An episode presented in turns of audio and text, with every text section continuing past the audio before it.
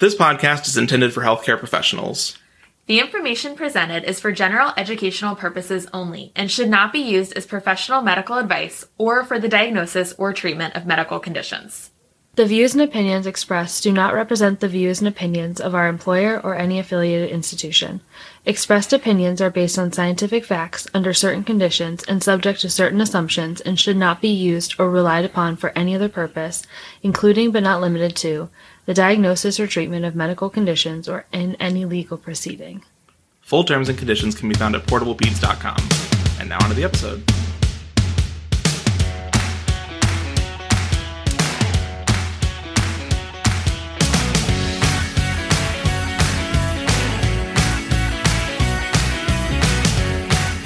Welcome back to Portable Beats. We missed you guys over the past week, and we're so ready to kick this week off with a case focused on lysosomal storage disorders. So let's launch right in. The question for this week reads, a worried mother presents to your outpatient pediatric office with her 2.5-year-old son after scrapbooking during her free time in the pandemic. She states that he has overall been healthy without concern, and because of this pandemic, they have not been in to see you for over a year. She became concerned a few days ago when she noticed that compared to previous pictures, her son's nose, tongue, lips, cheeks, and head have all become bigger, and he seems a little more stiff than before. On your exam, you note an inguinal hernia on the right, hepatomegaly, stiff joints, coarse facial features, and an unremarkable optho exam. A CBC in your lab is unremarkable. Which disease and appropriately paired genetic inheritance pattern are you most suspicious of? A. Hurler syndrome with X-linked recessive inheritance. B. Hunter syndrome with X-linked recessive inheritance. C. Tay-Sachs with autosomal recessive inheritance. D. Gaucher disease, which until I was today years old, I thought was Gaucher disease. Me as well. With autosomal recessive inheritance. And E. Niemann-Pick disease with X-linked recessive inheritance. So take a few seconds, think about what you think the correct answer is, and we'll be back to discuss.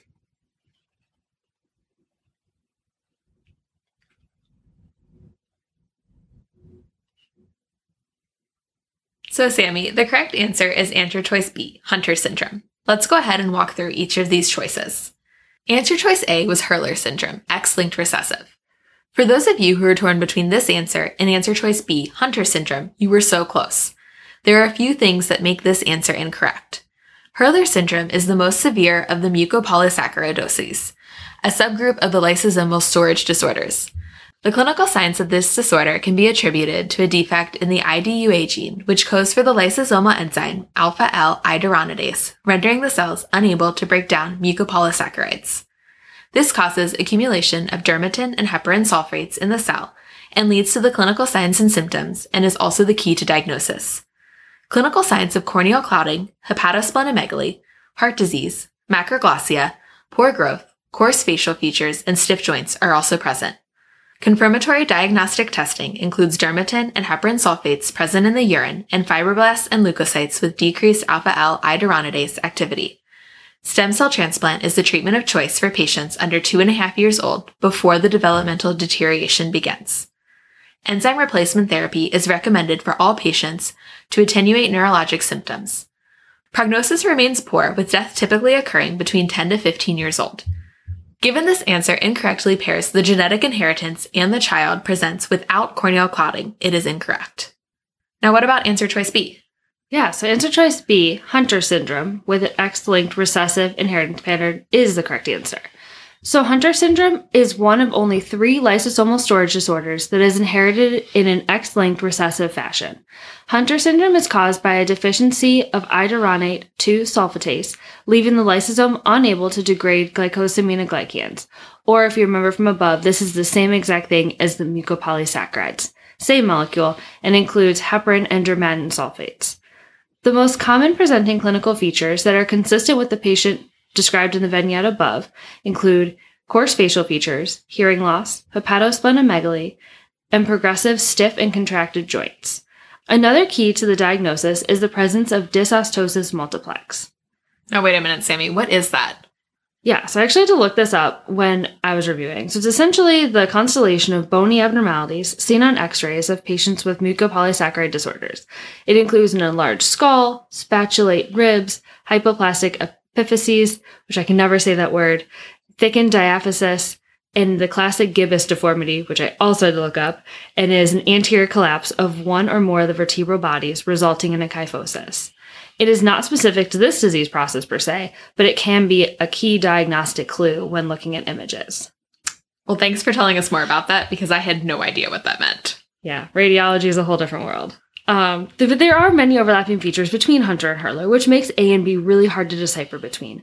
But the two main features that make this choice correct are the fact that it's the right inheritance pattern associated with this disorder, and there's no corneal clouding present on exam, which is remarked in the question stem by saying that the opto exam is unremarkable.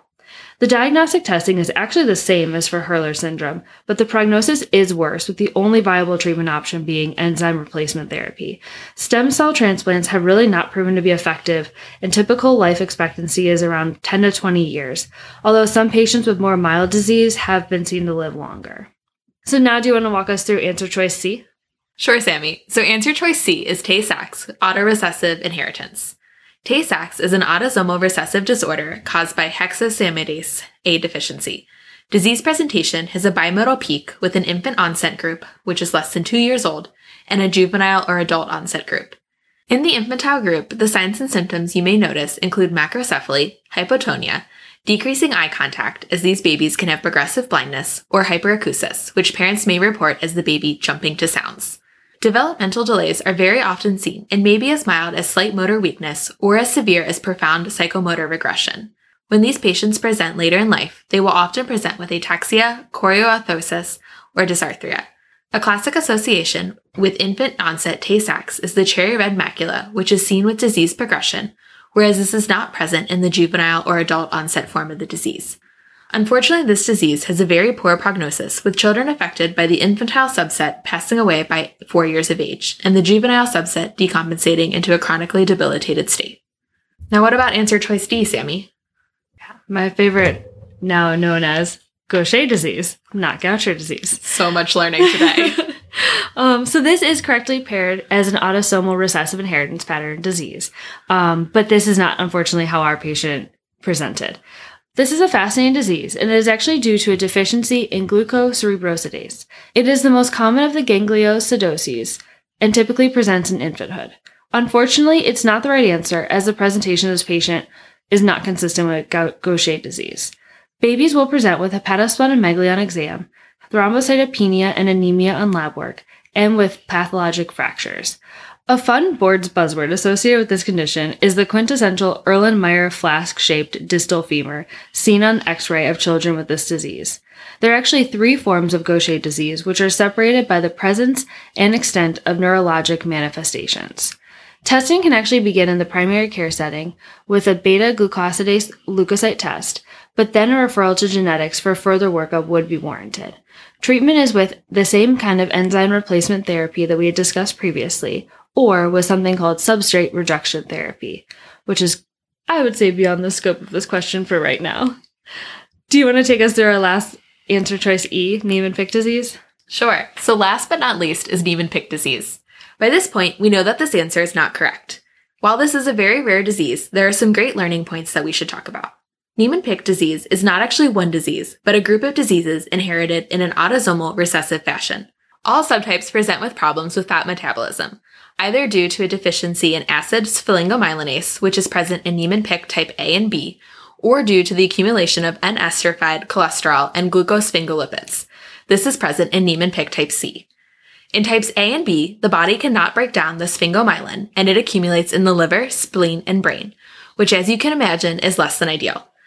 You can think of type C as essentially the inability to mobilize cholesterol and related substances. Again, this is less than ideal, and these deposit in various organs throughout the body. Given the variety of organs that can be affected, these children can present with a multitude of symptoms. Common to all of these subtypes are the symptoms of difficulty with feeding, difficulty with learning, seizures, and the gradual loss of motor skills. Well, I think that does it for all the answer choices, Sammy. Wow. I think next time Ryan has to say all the enzyme names, because this is unfair. Too many enzymes. So many enzymes. So what a great review of a very difficult subject. In my opinion, these disorders highlight the need for primary care physicians with great clinical acumen to be able to pick up subtle changes in order to diagnose these diseases early. Talk about the real superheroes. Thank you for listening this week, and be sure to send us any recommendations for topics that you want to hear. See you guys next week.